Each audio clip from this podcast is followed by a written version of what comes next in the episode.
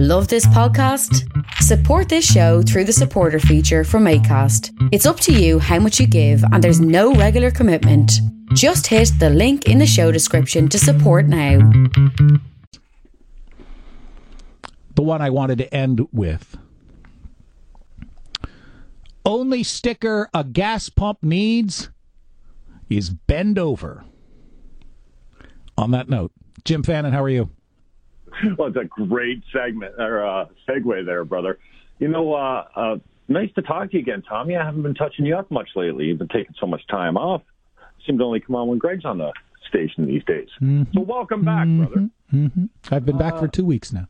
I can I can tell you're interested about my call. So yeah, uh, I'll just get right to it. So the right wing majority governments where they're in power now, you won't be surprised to hear this. Some people will because I'm traditionally a lefty. Get little but my cheers these days, and I, I'm talking like even if I'm ambivalent about the issue or I'm against it, i.e., amalgamation, like they're going to totally screw that up in Niagara. I have no unless they just kill the region.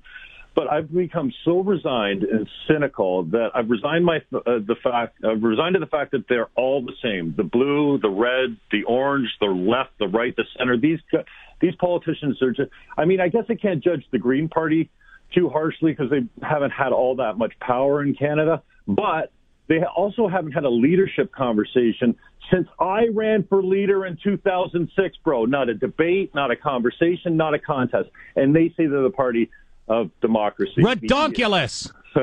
Anyways, politicians only have themselves and their friends to worry about. It's just re-election and Benjamin runs the world, man. So for the whiners and the pissers and the moaners, this is what happens when you have false majority governments. All right, bring it back to the stickers.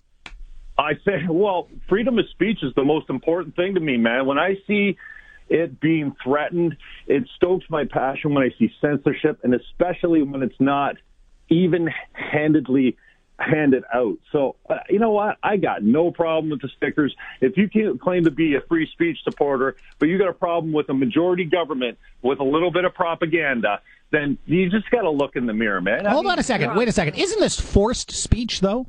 Well, you brought up the free speech, but I mean, you claim to be a supporter of free speech. But is this free? Is this allow? Do we allow? I mean, no, we put warnings on some things. We put warnings on cigarettes, right? I don't think it's a free speech issue. I think it's a majority government with weak opposition. Yeah. that you don't get to do it, and then you just got to false majority. When you have minority governments, you have to go to the opposition and say, "Hey, we're thinking about doing this," and they're like, "No, we're not down with that." But if you did this, and I know it's kind of Jack Layton was the master of holding the political gun to the to the heads, and uh, he, you know he started this uh, this domino effect by taking out uh, uh, who was it Martin at the time. Then we got then we got uh, uh, Harper after that, and so you know what? They're just taking their turns. You're right. Bend over. That's the only thing you got to do. Suck it up, eat it, and enjoy it. I love you. I'm out. 941 is our time. Wow, from stickers to false majorities to this is why representational government is better done on a proportional basis than on some, you know, winner take all electoral district. That is some. That sticker is covering a large fracture in our democratic society. Tom, instead of Dog the Bounty Hunter, you could be Doug the Sticker Hunter.